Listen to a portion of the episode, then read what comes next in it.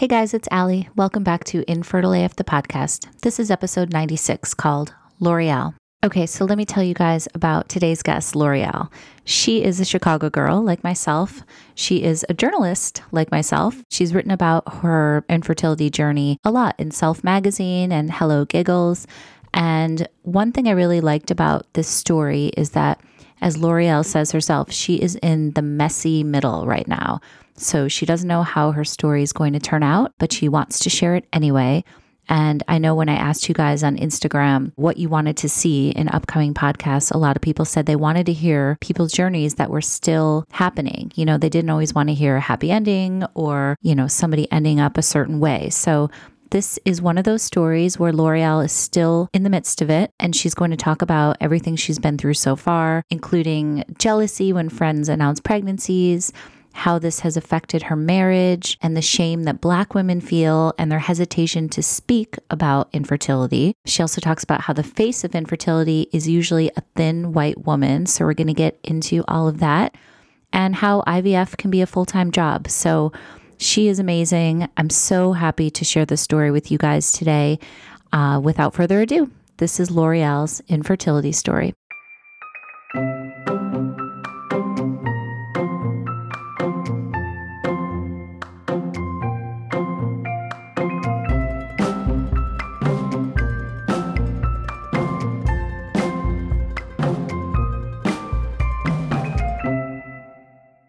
Hi there. Thank you so much for doing this today. It's so great to meet you. Yeah, thank you so much for having me. I of appreciate course. it. Of course. So I know that you wrote a really great article for Self magazine, and I wanted to kind of start there. The headline of that article was Infertility rates are higher among Black women. So why do we feel so alone? And the subhead was Infertility can be an isolating experience. So I'd love to hear why you wrote that and, you know, go through your whole fertility journey, which you said started in about September 2018. Yeah. And it's, I think, even going before that, because I am such a planner, uh, such a storyteller. So my background's in journalism, and I'm also a freelance writer and blogger. And I've documented essentially the journey from the very beginning, even when that was deciding I'm not ready for kids right now. So there was another article that I had written for Madre Um, it's a website for Black moms, aspiring moms, everyone in that kind of however you define motherhood. And I wrote about putting my career before our family because what I recognized very early on, even though I had a a plan and like all caps kind of because everyone has a plan. Right. Um, it was like we got married at 27. Uh, we would start our family when I turned 30. And as I got closer and closer to 30, I was just kind of freaking out because I realized that, you know, it's going to look a lot different for me and my husband. Like, I wanted to get to a certain place in my career. I wanted to be settled. I wanted to be director. I wanted to be making more money realistically because kids are expensive and we mm-hmm. live in mm-hmm. Chicago. There's like a lot of logistics side of that. And I kind of wrote about why I wanted to put that plan on pause. And that was around 2016 or 2017, I think. And then I, I wrote another piece after it was like, well, we do want to have kids, but I'm afraid of everything that can go wrong. And that was mm-hmm. a piece for Hello Giggles um, that I wrote in that. And when it all finally came to a head, like, okay, going to start trying. That was the beginning of January 2019. So we had mm-hmm. watched, mm-hmm. and it's very appropriate that This Is Us is back on because that is that was the catalyst for the conversation that we had in fall of 2018 with the characters Toby and um, gosh, why am I blanking on the sister's name right now? Kate. Kate, yeah. Um, we're trying to get pregnant, and I remember vividly after that episode, I turned in and was like, "So are we doing this? Like." Mm-hmm do we want to do this? um, not knowing then like what lied ahead. And about midway through 2019, because we like in September 2018, I mm-hmm. went off birth control. I think it might have been October or December, but like I downloaded the apps. I started taking the prenatal vitamin. I did all the things that quote unquote you're supposed to do. Right and thought I'd hit the ground running in January. I knew it would take a while because I read enough, like I'm smart. I know that it doesn't happen overnight for a lot of people. But January went by Yeah. February went by. Yeah. and these months started going by, and I wrote another Hello Giggles piece about kind of the things that we don't talk about openly, like the jealousy you feel when you have friends who are announcing their Yes. Pregnancies and you're still waiting. Yes. Um, oh my God. It's the worst. Yes. it's yeah and we don't talk because it's not accepted it's not socially acceptable to be like i'm happy for you and i'm also jealous that this hasn't happened for me like no one that's not a cute little instagram post that Mm-mm. you can put out there because people will judge and um, i wanted to talk openly about that about the two week wait and how it sucks when you get Yeah. your period. Just, yeah, all these stories that I hadn't seen. And Right. that was before we got our diagnosis, if you will. So I didn't even know that, like, there's a reason it's not happening yet. So hold on. why. Before we get into the diagnosis, I want to first of all say I love that this is us was like the impetus behind. it's a And- good show. Yeah, it is a good show. But you had also been you had fibroids, right? Before you guys even started trying. Okay, Yeah. so tell me about that. Oh my gosh, it's the worst. And if a family history of it, so it wasn't surprising, but it was frustrating that doctors weren't diagnosing it or taking it seriously. So shortly after we got married in 2014, I think 2015 is when I noticed my periods were starting to get super heavy. Like we were watching the Grammys and I this may be TMI, but like it is what it is. There's no Um, TMI in the show. Okay, cool. Um, I had like the ultra tampon with the overnight pads and still bled through all of that through my sweatpants onto the sofa cushion. Oh God. Um, yeah. Missed a friend's wedding reception because I was in the bathroom all night. Had to turn Oh. down a camping trip because I was like, I can't go. like, Yeah. I have to be close to a bathroom like at all times. And it was Right. really disrupting my life. And I knew something was wrong, but they were like, well, change the birth control. And we went through so many different types, got the IUD, thought that, that would help. Mhm. It didn't. Spoiler, it eventually like worked itself out. Like it just kind of jumped ship. Like my IUD was like, we're done here. And Whoa. left, I think, because of the clots. Like it got caught up in all of that. Oh, and they went to look for it and it wasn't there anymore. And I was like, well, that's reassuring. Right. Did they ever find it or did, had it fallen out? No, or it's like- it's it was gone. oh my like God. it was I never had an IUD. there. Yeah. I was getting really tired, like, of just there was a doctor who, even after we did a lot of the tests and they could see, like, okay, the problem is fibroids, she's like, well, it's not that bad. Like, you should just keep them. And I was like, what? no, no, we're not going to do that. And I, um, which is was the first kind of instance, and I've seen it now throughout our fertility journey as well, especially being a black woman, having to essentially like defend myself and advocate for myself even more so because there are doctors who just don't like straight up don't believe you and your pain Yeah. what you're going through and that adds frustration on top of what is already a very troublesome and worrisome diagnosis and so Absolutely. I, found- would love to like go deeper into that, but if you want to keep telling your yeah, story, no like, no we then- can yeah, I mean, let's unpack that a little bit. Tell me about the experience that you had. You saying people, doctors don't believe you. Like, what is that? Mhm. What is that all about?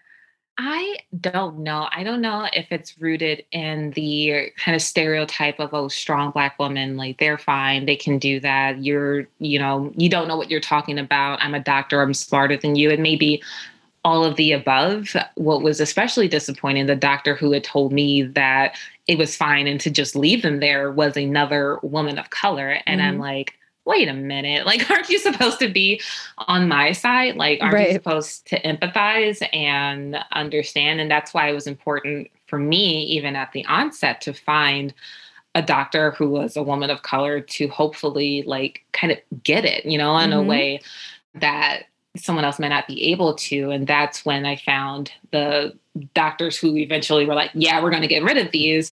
They were like, no, this is a problem and we're going to get to the bottom of it. And they were very, very diligent about, okay, these are the options and this is what we recommend. Because the other thing is that when it, because Black women have a history of fibroids, Mhm. like there's doctors who are so quick to recommend a hysterostomy or a, a hysterectomy. And I'm like, well, Whoa. wait, I want to have kids. like, Yeah. and I know that that was true from like way back in the day. And I did not know, um, I think, and we saw this year as well with some of the, I forget the exact word for them, but I know that there were camps, like there was a Black nurse who came out and talked about like yeah they're doing these to women who are at the border and different like just just wrong wrong wrong all around um, giving so hysterectomies like, you mean yeah yeah oh. not something that's just like oh then in textbooks and this happened once upon a time like it's still it's still happening, happening. yeah which is really upsetting on many many levels Disgusting. so i was very vocal like yeah no i want to keep everything intact Good we can you. remove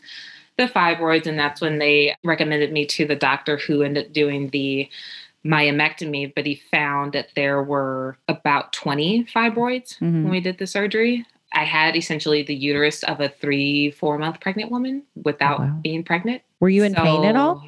Oh my gosh, yeah. Like yeah. cramps were miserable. I think at the height of it, at one time, I bled for 21, 28 days straight. Oh my God, yeah and so it just interrupts everything like your everyday going about life and like mm-hmm. bleeding everywhere mm-hmm. all the time it seems Plus, like it's got it's and, kind of scary right when that much blood yeah. is coming out of your body you're like this is oh not gosh. right yes right. this is not right it's not normal mm-hmm. and we finally yeah i remember november 2017 it was i got the myomectomy they removed all of them. And right after that, and it was like a six, eight week recovery. Like, wow. you don't realize how much you use your core muscles until mm. you can't.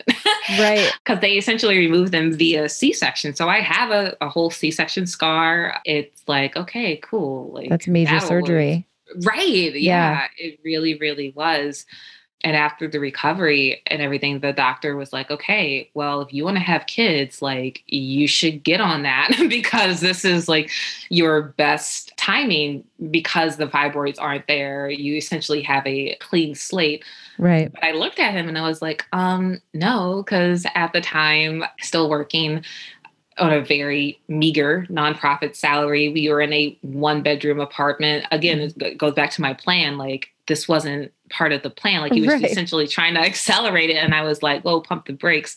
We're not there yet. And so we didn't. We mm-hmm. were like, no, we're we're gonna stick to the plan. Mm-hmm. Did you feel better uh, though after the surgery? Like oh my gosh. Yes. Okay, yeah. A million times over. Like was definitely painful and the recovery was slow.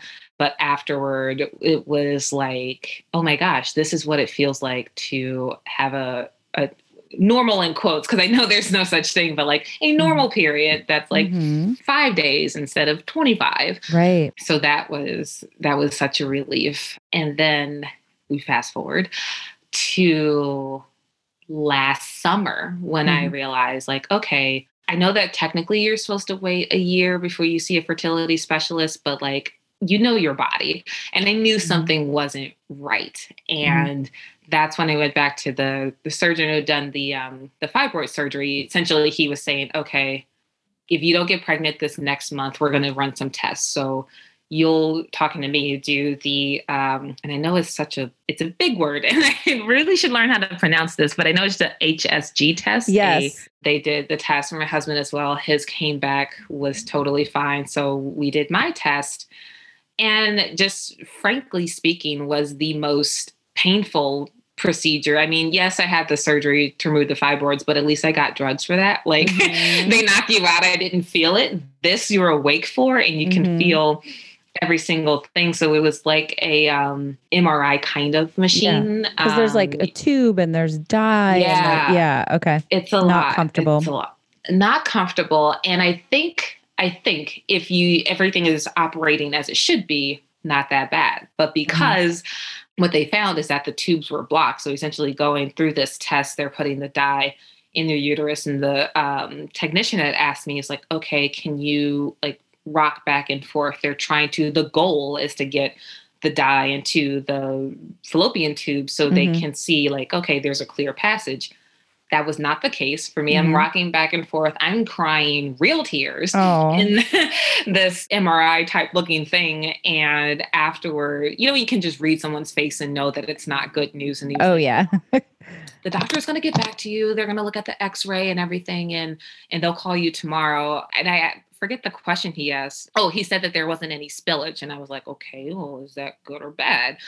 It's not good, but your doctor will call with more information. And so I oh, was geez. like I knew like something's not right. And very next day, when the doctor called me during lunch, like I'm at the counter, I was working from home. That this is pre COVID, but that day I happened to be working from home Mm-hmm. at the kitchen counter. And it, in reality, I think it was total like a two minute call, but it felt like an eternity because the very first thing is like, well, your tubes are blocked or damaged, and IVF is going to be your best bet to get pregnant. And so here's some doctors to call, and good luck, basically.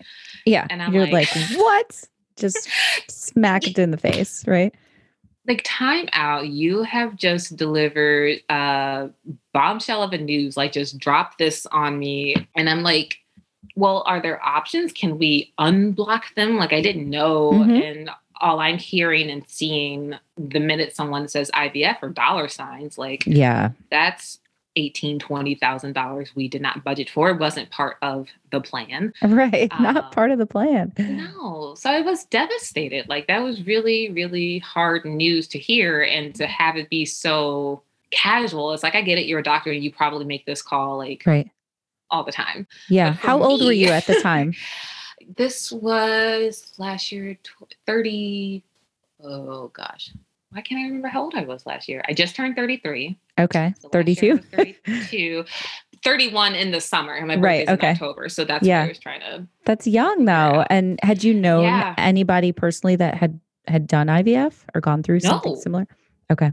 No. Yeah. It was all this kind of uncharted territory. A friend, I was in a leadership group at the time, knew a woman, the woman who started fertility for colored girls. And even when we were trying naturally and it wasn't happening, she was like, Oh, well, maybe you should go to this retreat. And they had an annual fundraiser that was a high tea. So, but even then, I was the youngest one there. Mm-hmm. And I think that that's a common misconception is that, oh, like infertility happens when you're older. Well, for even going before that, it's like, it's that's, that doesn't happen to Black women. Like, that's not us. Right. um, Why do you think that is? Like, why many, many, many reasons. I think there's the, uh, so we have like the strong Black woman stereotype. There's Mhm. also the myth that we're like hyper fertile Mm-hmm. there's also i think some cultural and religious sort of thing there too i remember telling our families essentially like hey this is the diagnosis this is the route that we're probably going to take with ivf and there's um similar to therapy even of like well we don't do that Yeah. um and i'm like but but why not and i i am christian like i i believe in god and i was like well god made the doctors like and so there should be no problem with that or no issue but it's or there's the thing you get a lot of times too especially a lot in well meaning like everyone means well right. Right. Right. um, But they're like, oh, just pray on it, or oh, it's part of God's plan. And it's like, that is not what you want to hear when you are going through it. You know, it's not helpful. Uh, so anyone who's listening and just just know that because it kind of diminishes your experience. And I think because of a lot of that shame that oh, you should be able to get pregnant like black women don't have that problem there then is a hesitation to speak up because I know in the devotionals that I was reading, other support groups I saw online, the like face of infertility is usually like a thin white woman. Right. And yes, and you had written somewhere else and something I read, maybe it was the same article, but that you were in the Mhm. waiting room when you did start eventually going to the clinics and on the walls it was just white people, right? And like white Mhm. babies and you weren't feeling represented. Tell me about that. Exactly. It takes what's already like infertility itself is an isolating experience because something somewhere is not working the way that it's supposed to.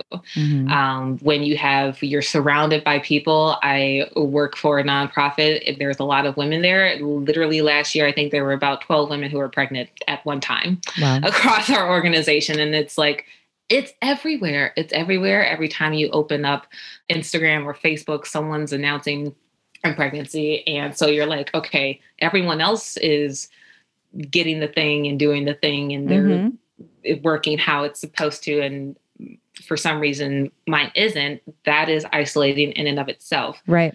and then when you try to seek out resources or support or find someone you can connect to or relate to who looks like you and you don't see that it intensifies that loneliness and that isolation. And I remember sitting in the consultation or the waiting room, rather, for a consultation to start IVF. And I'm looking around, there's not another Black couple. The mm-hmm. bulletin board, it's all white babies essentially because that's the other thing like there is a cost to this like there is a privilege and i'm very yeah. fortunate that insurance is good we live in illinois it's one of those states where like the fertility coverage is mandated and so mm-hmm.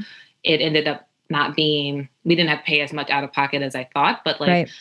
that also can deter people when you don't see anyone who looks like you yeah. um and you're like, well, I can't afford this uh, because you have the conception that it's going to take thousands of thousands of dollars and don't even try, or the shame as well about not being able to get pregnant on your own and not seeking treatment. Discrepancies in medical treatment depending on what you like like it's just very and i spoiler we end up leaving the clinic that we started at and right. interesting enough it's funny because i was at the wing I think it was earlier this year, but like 2020 has been five years in one. So yeah, I'm like, I think it was February, uh, mm-hmm. uh, right before everything shut down, and was talking to a friend, and this woman had overheard me and was like, "Did you say something about IVF or infertility?" To be like, "I'm not uh, eavesdropping, but I just right. uh, I work at a clinic and wanted to um, give you some information, and I wasn't sure. I was like, I don't know. We've already done like." The blood work and the testing and all the stuff to get started at this other one, but I just didn't feel welcome there. It was very much like mm-hmm. a cattle call kind of situation yeah. where was just like in and out and very clinical, which yes, it is a clinic, but it doesn't have to feel that way. Right. and I checked it out. I asked my husband, I was like, hey, I know we already started with this one, but I have a good feeling about this other place. Yeah. And was this Vios? Yes. And I can cut this oh, out if you don't want to include them. But no, yeah, we, I love Vios. we work with Vios a lot at Fertility Rally, which is my other company, and we love them yeah. too. Um, Dr. Jelani. I saw a picture of you and Ruhi. Yeah, I was like, I love her. Mm-hmm. Um, okay. Is phenomenal, just like breath of fresh air. And what I liked, especially because, like I mentioned, the other clinic, it felt very cold, very mm-hmm. um, sterile, very clinical. And there was a warmth of it. First of all, even walking in, I was like, oh my gosh, there are women of color here. like, Plus, all their um, doctors are women. All their REIs yes, are women. Yeah, yeah, you know awesome. the process, and with Dr. Jelani, especially having gone through it firsthand herself, I feel like she empathized. Yeah. With us on a level that I had not seen previously in our consultation with her. Like to give it an example, the first doctor at the other clinic, it was about 15 minutes max. Yeah. We were in her office for an hour after we were running late because Chicago traffic is a beast. after work, I was flustered and they had snacks in the waiting room. And I know that sounds really trivial, but it was that attention to detail meant a lot to me because yeah. it was like, you get it. You understand that we are busy people with busy lives. Yes. And that gesture just like meant a lot to me. And she gave us her cell phone number. Wow. Was like, if you need to reach me, text me, FaceTime, whatever, here She's it is. Best. Like in the first meeting, right? I was like, I didn't know it could be like this. And yeah. so it takes that, again, the isolating experience. There are people who look like us, yeah. is this right? And just made us feel so welcome and cared for that I was like, yeah, this sucks. I, if I had to choose, I would not have chosen this, but mm-hmm. these are the cards we've been dealt and I we're in good hands. And that alone makes me feel so much more relieved and just like I can breathe a little easier yes. now, you know, like knowing someone has my well, back. you feel like somebody's going to partner with you rather than yeah. be, you know, your number in some random exactly. waiting room where they don't even really know your name. Yep. Yeah. That's That's good. Exactly it. So how did things change at the this next clinic? Like what was aside from what you just said, but where what yeah. was going on treatment wise? That's when we really got going, right? We started with the actual IVF, with the medications, with the injections. And it's, uh, I remember going into it too. A friend told me, because once I started writing about it and being open about it, then that's when you get the calls and the texts and the DMs of like, oh my gosh, me too. Or I went through this and mm-hmm. here's what helped me. Or other people just being like, oh wow i had like no idea and we've also been trying for this amount of time like maybe we should also look into a consultation. And so i mm-hmm. found and i'm sure you've seen it too with the podcast when you start the conversation other people jump in. Yeah. Um, and that's the reason like why i even um i remember for the self story in particular i am so used to writing about myself and my freelancing and my blogging that that has not ever been like i've always been an open book but this because it involves me and my husband like in our future family i wanted to make sure that he was okay with me sharing this Mhm. and essentially it was like you kind of have to not in like you're obligated but like you have this voice and the gift and a platform and people are listening like it can help someone else because i very much believe in that i think it was toni morrison that said to write the book that you want to read like if it doesn't Yes. exist then you have to write it so similarly Yes. i wasn't seeing young black women in particular talking about ivf and infertility um, it Mhm. was all either much older like i said before centered around white women and i was just Mhm. like hello anybody Yeah. out there right. um and there are of course but again our like culture and everything else sometimes there's some this the silo of shame around it and that's why i really applaud like chrissy teigen especially you know michelle Mhm. obama wrote about it in her book but Yep. it kind of gives us all now this permission like hey it is normal people are doing this yeah. and so, so, when i that- talked about sorry. Go ahead. no I was going to say, it's so great Um, that so many people are coming out and talking about it. It is, Yeah. because you don't have to suffer alone, and it kind of it normalizes it. I feel like for mainstream because we know, like you see the hashtags. I'm sure, like there's kind of this underground community, right, Right. that is uh, talking openly about it. But the more it can, uh, the more mainstream it is, then I feel like the more widely accepted it will be. And so I was telling a friend that, like, okay, we're we're going to start IVF, and she was like, just know that this is a full time job on top of a full time job Right. and I didn't quite get it when she said it. But when the boxes, and literally there were multiple boxes that arrived Right. with medication, I was like, whoa, I need like a spreadsheet or something to keep track of this. And I delegated to my husband. I was like, listen, I can't like we both have full-time jobs, right? But I was like, I can't be the one doing my day job also tracking everything with IVF and the Medicaid like that's just that's going to have to be you like you're in charge and tell me when it's time for this shot and I'll be like okay but I I can't manage both of this so having him as a partner in this Mhm. as well and being very active has certainly helped and we Yeah. went through our first cycle was in February Okay. Of this year? Of this year. Okay. Yeah. Right Of this before. of this five year long year.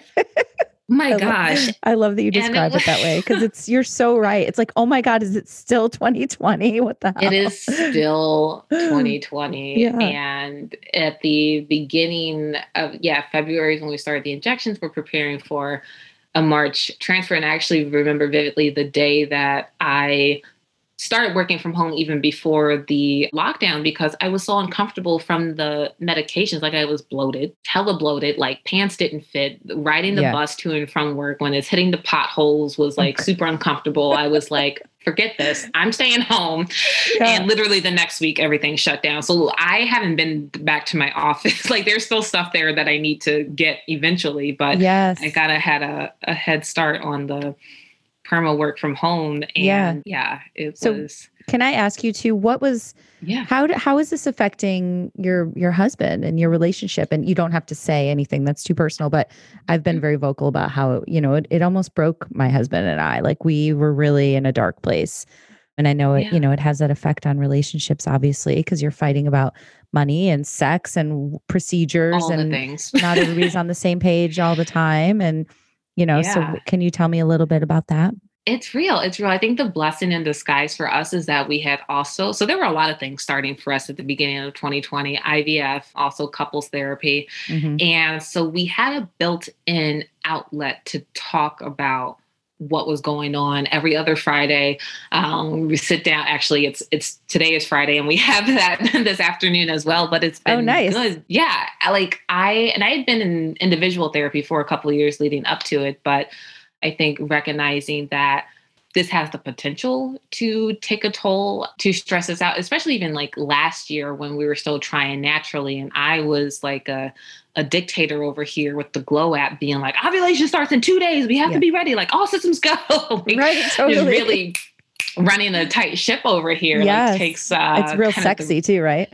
right yeah and like the romance out of it and now it's essentially like a a glorified science experiment essentially that we're doing. And so i think that has been having therapy at the same time of doing ivf has helped tremendously because there is a built-in outlet to discuss what's going on and how we're feeling where those conversations may not naturally come up just the two of us and most Mhm. recently.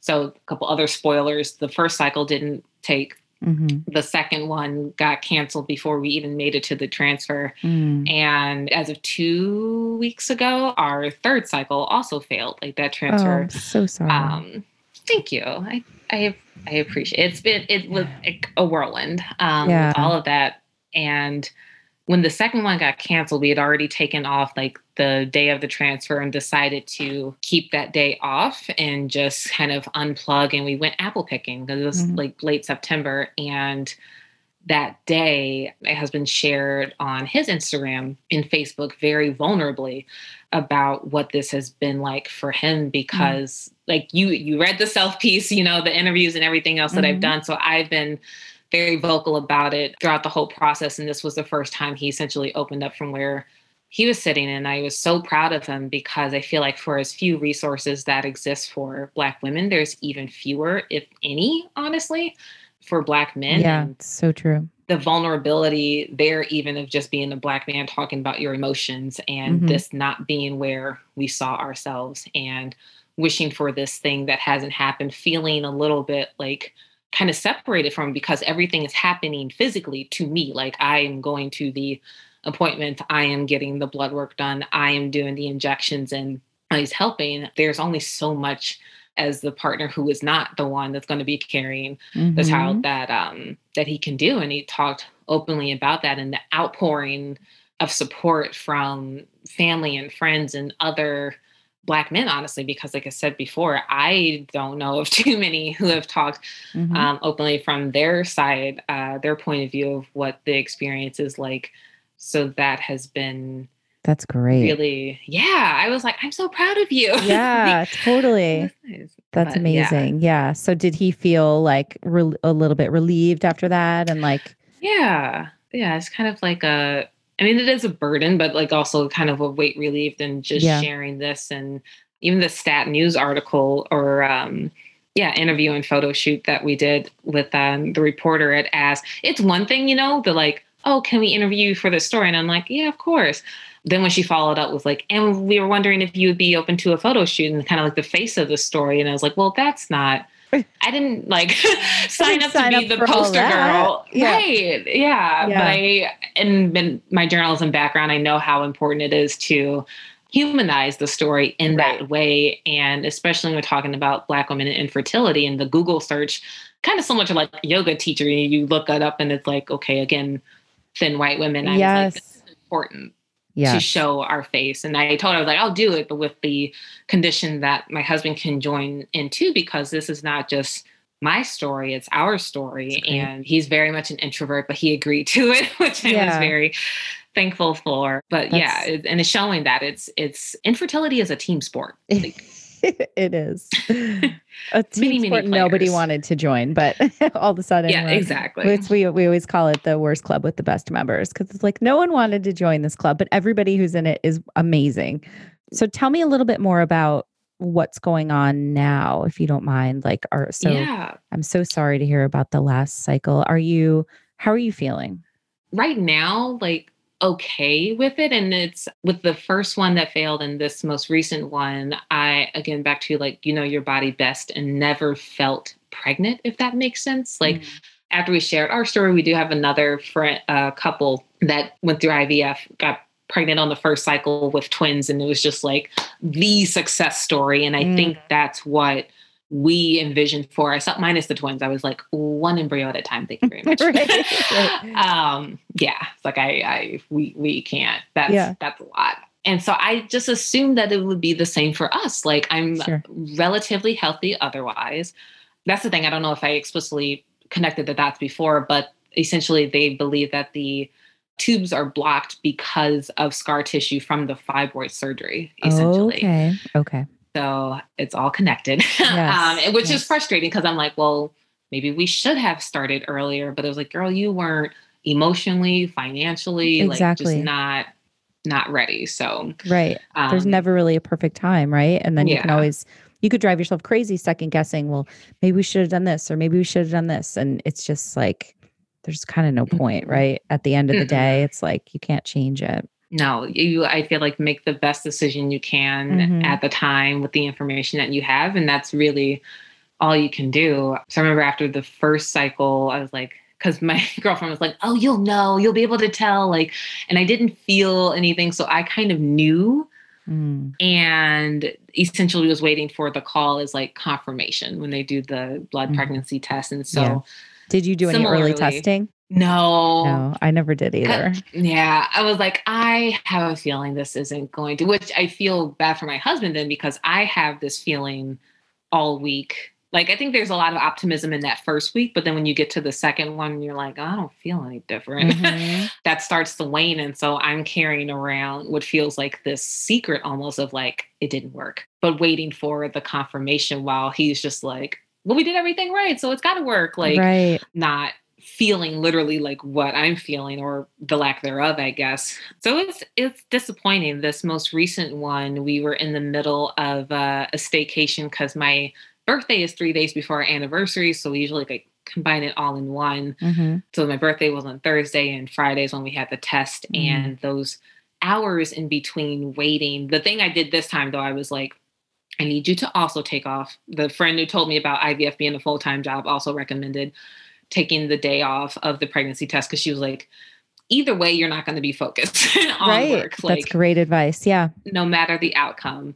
So I did that the first time, but Jeff didn't. And I was left to kind of like in this sadness on my own. So I was like, no, no, no, this time around, I need you to also be off. Mm-hmm. And I told him this time, I was like, I need you to take the call.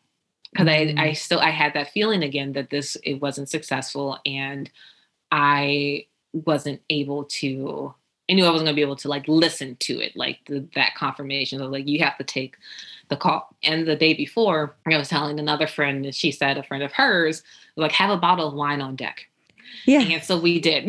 the day Good. before, I had gone to Target and bought the wine. Yep. Um, so it was already there, and mm-hmm. um, it was disappointing and it's frustrating, especially when you're like, we we followed the rules we did all the things i didn't work out in those two weeks i missed out on my peloton birthday shout out because of this like not that important in the grand no i know what you just, mean i totally yeah. know what you mean that i think it's uh, that's the whole thing is like I've equated it to it's like studying for a test, like crazy, pulling all nighters, yeah. and then you get an F, and you're like, what in the world? Like, how is this possible? It doesn't make sense. It's not fair. Like, it doesn't add up it's very, very, especially for me, like I am a perfectionist. I am type A to a T. And so I know intellectually IVF isn't the silver bullet and it's not guaranteed to work. But I also am like, but but why not? And I think the thing that's been really frustrating for me, not really frustrating, but like is is a thing and being vocal and open about our journey and sharing. Have had people like i said before coming to me uh, either confiding or for advice or just like words of encouragement and which i feel really honored to do like that position. Mm-hmm. i am grateful to be able to do that for people. But then when i see them announcing their pregnancies and i'm like what the hell? Like, right. I was like, okay, yeah. cool. So I can encourage others and help them, but like, it's hard to right. see other I people. Had a, a, little hand in that, right? yeah. I'm like, okay, I know, cool. I know it is. Yeah. You're, you're out here with the blessing and um, just like, okay. And so then that jealousy comes back in again. And I think, especially for me, because um, again, going back to being of faith and just like, God, what am I missing? Like, what is the mm. lesson here? What did I not get the first two times that this is happening? Right. Again, like it's very hard to like keep that faith and that trust and wait when everyone around you around you seems to be just like especially when it's like oh you haven't been married as long which obviously doesn't matter, but like me, I'm sure. like, but we've been at this longer. Or like, yeah, they tried for five months and then got pregnant. And I'm like, we've been at this longer. I know. Um, it's like that it thing though, unfair. like comparison is the thief of joy, right? It's like you just oh gosh, so yes. hard not to compare, but yeah. it almost like makes it worse when you're like looking at, like you said. Yeah. Uh, yeah. So tell me it's a little hard. bit more about fertility for colored girls and mm-hmm. you know i know you've you've described that as like a safe spot for you to land tell me what yeah. that has brought to your journey it, and how it's helped you it's um and it's funny because I've only been to the retreat. Like I went to the retreat, but I follow them online, like in mm-hmm. the um, community virtually.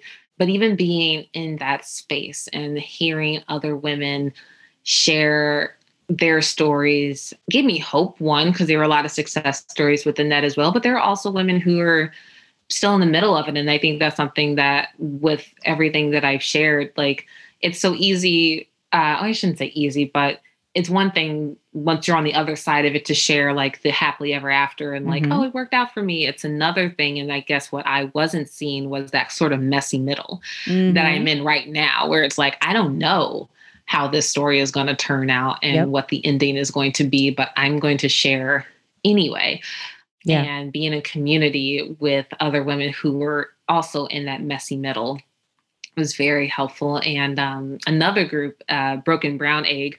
Oh my God, I Regina! I just she, oh I just interviewed her. Saw that. I oh, love yes. her so much. She like that was such a breath air because I feel like we're you know Reverend Dunn with Fertility for Colored Girls. I'm listening a bit older, very much faith based, and it's like spiritual and it's great. Broken Brown Egg and Regina was like, yo, so this is how it really is. Right. was more of that like down to earth. And so, um, I went to, yeah.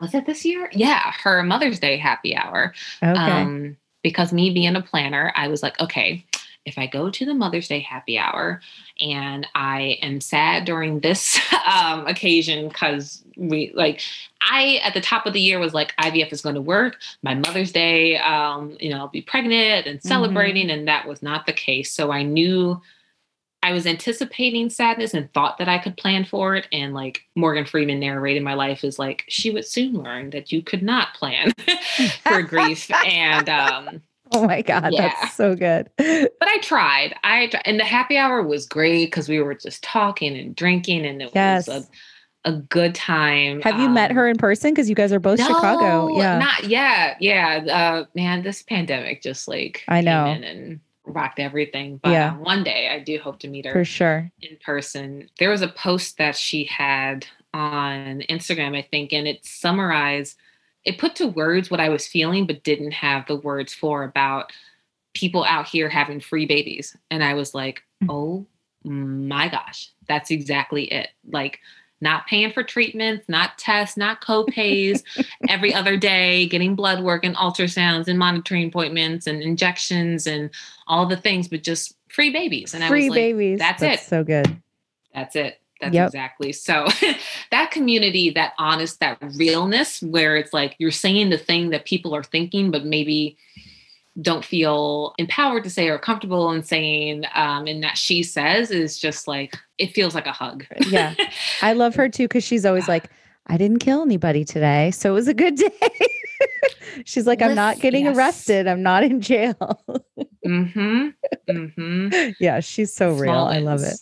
Yeah and that has been everything to me. And that's what I share with other friends going through it. Cause I think in them sharing their journeys empowers me to do the same, gives me confidence in doing that. And then I can be that for others and share resources with others and just letting people know that they're not alone, especially for Black women, because like I said again, it can be very isolating, mm-hmm. intensified by the fact that you could be the only one in your clinic, um, in your family among your friend group even who is right. going through this. And so having that community that has your back that knows what you're going through is i wouldn't be yeah it's everything.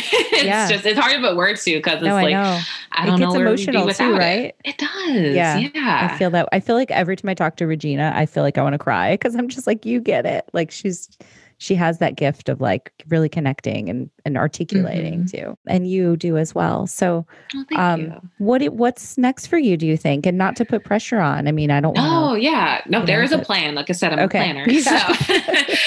so we had had uh, it was last week actually the consultation with um, dr jelani and she's recommending we do uh, two things another hsg test which i am not thrilled about mm. because mm. i it hurt like hell and i think that actually is going to be next week and also another egg retrieval and testing and genetic testing for those embryos and the ones that we have currently mm-hmm. which again i'm like dollar signs dollar signs and so how many embry- go yeah uh, we have four left okay gotcha right now. And um, I think with the testing, that can dwindle it down to maybe like two or one. And sure. we ideally going to have two kids. So um, she's like, listen, you're probably going to have to do another retrieval at some point. Let's knock it all out at once. So that is a bit disheartening because I was like, well, we didn't plan like in the perfect world, you do one round, you have multiple embryos, it works. And then you have like the other one kind of like hanging out, waiting for its turn. Totally. Um,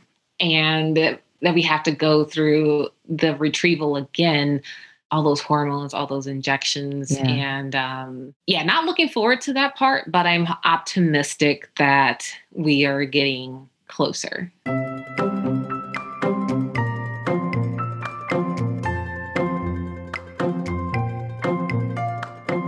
Okay, guys, thanks so much for listening to my conversation with L'Oreal. And L'Oreal, thank you so much for sharing what you've gone through so far with us. We are all rooting for you as you continue your journey and you will keep us posted. So, guys, make sure to follow her at LT in the City on Instagram and also make sure to follow me at Infertile AF Stories for updates and behind the scenes stuff.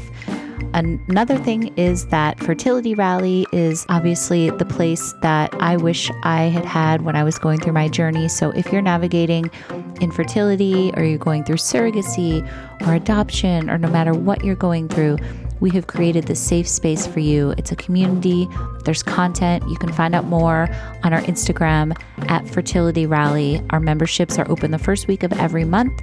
We would love to have you. And if you have any questions, don't hesitate to reach out to me or at Fertility Rally. All right, talk to you guys next time.